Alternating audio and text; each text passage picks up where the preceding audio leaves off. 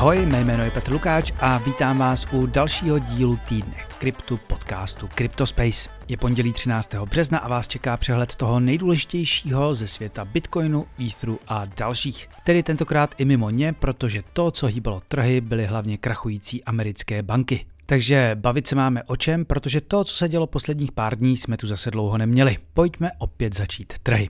Několik týdnů krabých pohybů, kdy se ceny příliš nehýbaly, vykulminovalo v čtvrteční masivní propad prakticky všeho. Tržní valuace celého kryptotrhu se podle CoinGecko propadla o 10% pod hranici 1 bilionu dolarů, nyní je na úrovni zhruba 975 miliard. Při čtvrtečním propadu jednička na trhu Bitcoin ztratila více než 10% svojí hodnoty a neudržela hranici 20 000 dolarů, když se jedna mince obchodovala i za 19 600 dolarů. Nyní se trochu Bitcoin zberchal a v neděli večer stál 20 400 dolarů. Podobně dopadlo i Ethereum. To šlo z 1570 dolarů za jeden Ether až na 1380, nyní stojí 1460 dolarů. No a tentokrát přidám i kategorii, u které mě snad nikdy nenapadlo, že tu bude. A to stablecoiny, které, připomínám, mají stát přesně 1 dolar. Ale jak si vysvětlíme za chvíli, tenhle víkend to úplně neplatilo. Takže nejlépe se ze stablecoinů držel USDT, kde problém s hodnotou prakticky nebyl. Naopak, jelikož se do něj pokoušeli investoři přelít eh, dolary z ostatních projektů, chvílemi se v rámci některých protokolů jeho cena vyšplhala i na dolar a 10 centů.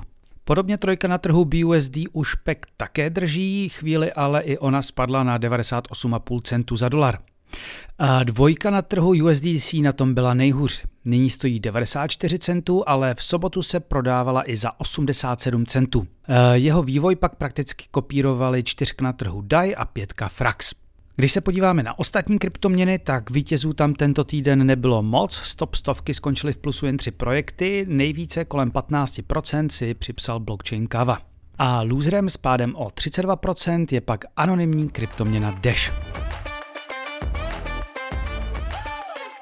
Ještě než se pustíme do zpráv, mám tu malé avízo. Původně jsem vám sliboval, že v bonusové epizodě tento týden budu rozebírat uh, liquid staking, jak funguje a popíšu pár hlavních protokolů, ale namísto toho při pohledu na aktuální události udělám asi akademii na téma stablecoinů, co to je, proč je potřebujeme, jaké typy jsou a proč jsme se dostali tam, kde jsme. Pokročilejší posluchači si můžou dát DeFi speciál, který vyšel koncem týdne a kde se Sašou roz, uh, tentokrát rozebíráme rozebíráme několik témat.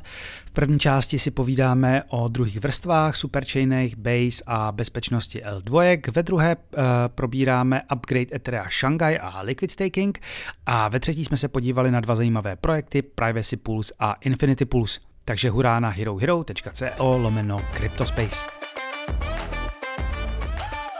No a teď už konečně ty zprávy. Bavit se nebudeme ani tak o problémech krypta, ale o problémech klasických bank. Tou první je banka Silvergate, o které jsme se bavili už v předchozích týdnech. Po útoku regulátorů a následném odchodu prakticky všech velkých klientů nejdříve Silvergate zavřela platební síť SEN, což byla naprosto stěžejní služba pro rychlé převody e, fiat měn mezi burzami, velkými kryptoinstitucemi a tak dále. No a ve středu následně oznámila, že zavírá krám úplně. To znamená problém pro celý sektor ve Spojených státech. Silvergate byla největším hráčem, který kryptofirmám poskytoval bankovní služby. A ty se tak mohou dostat do situace, jakou znají jejich české protějšky, které mají často problém i nechat si u českých zaprděných bank otevřít účet. No a ještě horší zprávy přišly v pátek. Už dva dny předtím začal bank run na banku Silicon Valley Bank a v pátek do ní naběhl kalifornský regulátor a zavřeli. A to dokonce v době, kdy byly otevřené trhy a její akcie se dál obchodovaly. Podle regulátora by ale banka dalších pět hodin prostě nevydržela. Silicon Valley Bank eh, není žádná kryptobanka. Má 30-letou historii a financuje velkou část startupů a venture kapitálových fondů ze Silicon Valley. A tak asi jak už napovídá její název. Banka měla ke konci roku aktiva ve výši 209 miliard dolarů a jedná se o největší krach banky od roku 2008, kdy začala velká finanční krize. Nebudu se tu pouštět do teorií ani detailů toho, proč banky zkrachovaly. Zatím to vypadá, že eh, neinvestovali do žádných extrémně rizikových aktiv, ale do dluhopisů, ale jejich hodnota kvůli inflaci a růstu výnosů státních bondů spadla významně dolů. A Silicon Valley Bank tak ve středu oznámila, že po nuceném odprodeji dluhopisů za 21 miliard prodělala 1,8 miliardy dolarů. Každopádně ran na banku nepřežije prakticky žádná z nich. A u Silicon Valley Bank si klienti vytáhli přes 40 miliard dolarů za jediný den. Zatímco ale Silvergate ukončila činnost uh, samostatně a její zákazníci tvrdili, že neměli problém vybrat si hotovost i několik dní po oznámení, tak kvůli nástupu kalifornského regulátora byly vklady u Silicon Valley Bank zmraženy. A teď konečně pojďme k tomu, proč byl hlavně víkend na kryptotrhu tak výživný.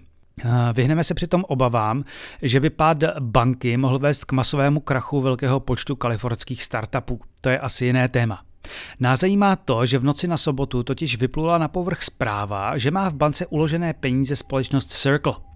Ta vydává stablecoin USDC dvojku na trhu s valuací přes 40 miliard dolarů. No a proč je to problém?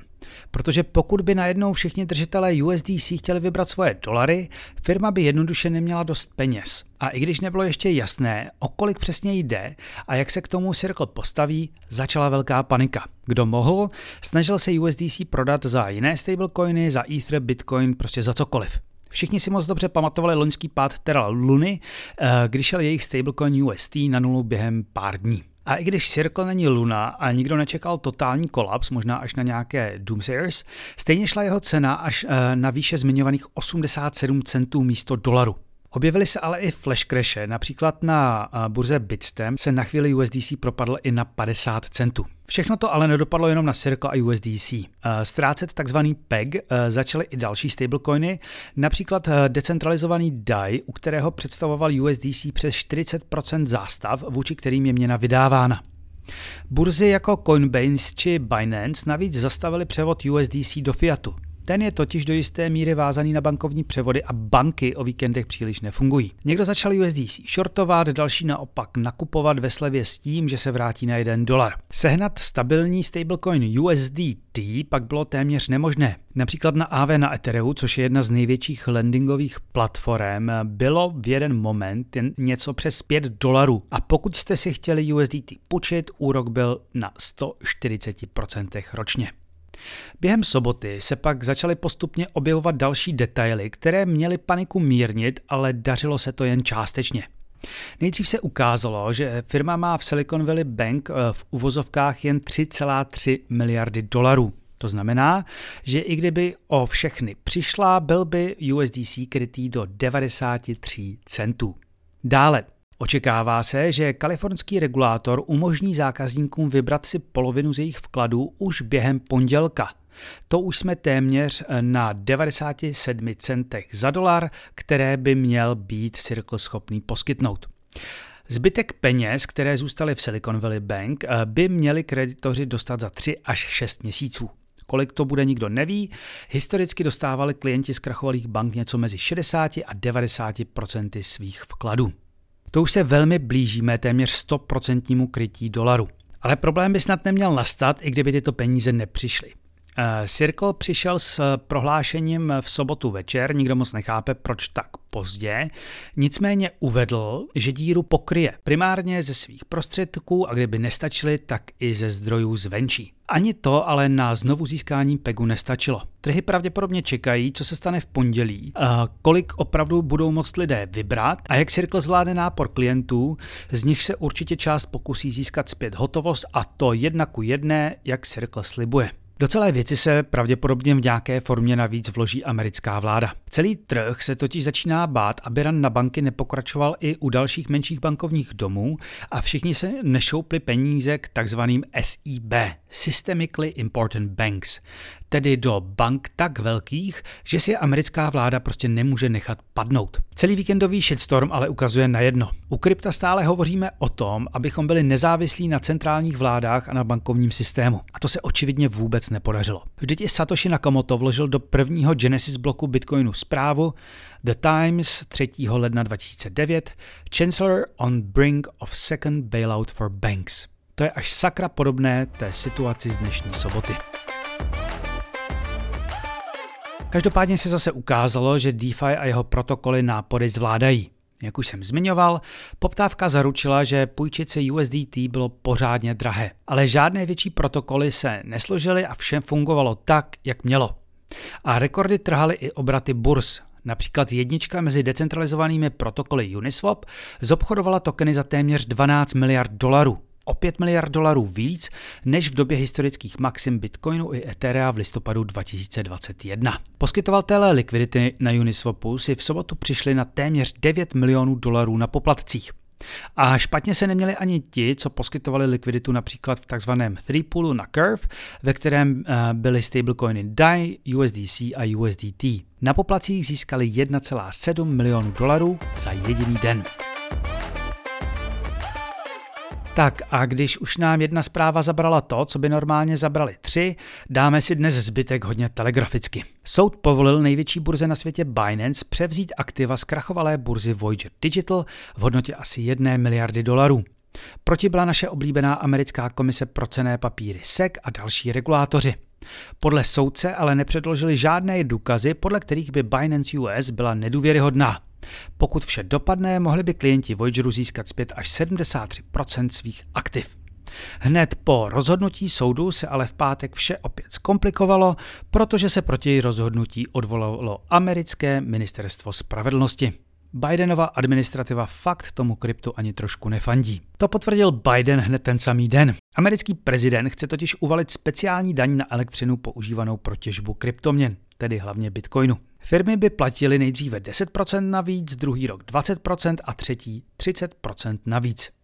Hned se nicméně ozvaly hlasy, že podobná daň by mohla narazit u jednotlivých států, jejichž legislativa často takovou možnost neumožňuje. Posledně jsme si říkali, že o newyorské prokurátorce Letitě James ještě uslyšíme. A nemuseli jsme čekat dlouho. Ta se totiž koncem týdne pustila do další burzy, tentokrát je to KuCoin. A Letita James tvrdí, že se jedná o broukera neregistrovaných cených papírů a komodit a pouze se maskuje jako burza. Mnohem větší dopady by mohlo mít to, že její úřad vedle Luny a dalších projektů jmenoval v případu jako cený papír i Ethereum, respektive jeho token Ether. Uvidíme, jak se k tomu soudy postaví. Když už jsme dnes tolik času strávili se stablecoiny, je tu jedna novinka. Ještě před problémy USDC navrhl minulý týden Arthur uh, Hayes, spoluzakladatel burzy BitMEX, vytvoření stablecoinu, za kterým by stál Bitcoin. Jmenovat by se měl buď The Satoshi Nakamoto Dollar nebo Naka Dollar, zkrátka NUSD. Útok hackerů vedl až k úplnému zastavení fungování blockchainu Hedera. Zlodějům se podařilo ukrást tokeny z několika decentralizovaných směnáren. Tým stojící za projektem nepotvrdil, kolik se vlastně ztratilo. Údajně se ale jednalo o závažnou chybu v kódu blockchainu a než byl připraven upgrade, tak ho tým raději prakticky odstavil. Populární decentralizovaná aplikace Instadap, která je výborný nástroj pro efektivnější zprávu vašeho portfolia v rámci DeFi, eh, vydala novou peněženku Avocado Wallet. Ta uživatelům umožní připojit se na síť Avocado a z té provádět transakce na dalších blockchainech bez toho, aby se k němu museli složitě připojovat. Poplatky se navíc platí v USDC, takže nemusíte mít Ether na Ethereum, Avax na Avalanche, Matic na Polygonu a tak dále a tak dále. Co za to? 20% eh, přirážku z poplatku v síti. Eh, u mainnetu Ethera to může bolet, eh, pokud ale jedete na ostatních blockchainech, jsou to drobné. A máme tady špatnou zprávu pro ty, kteří přišli o peníze na Mount Gox. Ty jsou asi po deseti letech na čekání už zvyklí, každopádně všichni dotčení se těšili na 10. března, kdy mělo začít vyplácení prvních očkodnění. Celkem má být obětem vráceno 138 tisíc bitcoinů v hodnotě přes 3 miliardy dolarů. Datum bylo ale posunuto na 6. dubna.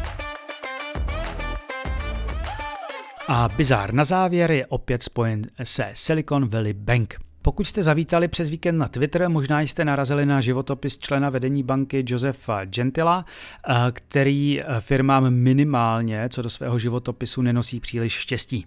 Ten v bance fungoval jako Chief Administrative Officer. Eh, než do ní ale přišel, působil do roku 2007 eh, jako finanční ředitel Lehman Brothers, to je ta největší eh, zkrachovalá banka před Silicon Valley Bank. No a aby toho nebylo málo, tak svoji kariéru začal ve společnosti Arthur Anderson. To byla ještě před 20 lety jedna z největších auditorských a poradenských firm na světě a spolu s dnešní přeživší velkou čtyřkou tvořila tehdejší velkou pětku. No, ale úplně se jí nepovedlo auditování energetického průšvihu eh, Enron a telekomunikační firmy WorldCom a v roce 2002 zkrachovala. Takže way to go, Josefe, my se asi budeme dívat, kam půjdeš příště. To bylo pro dnešek vše. Pokud chcete ze světa krypta slyšet více, ve středu vyjde v CryptoSpace díl o Lightningu na Bitcoinu a jako bonus pak speciální díl o stablecoinech, jak fungují, co za nimi stojí a na co je potřebujeme. Doufám, že se vám i dnešní díl CryptoSpace líbil. Mé jméno je Petr Lukáč a budu se těšit zase příště. Naschledanou.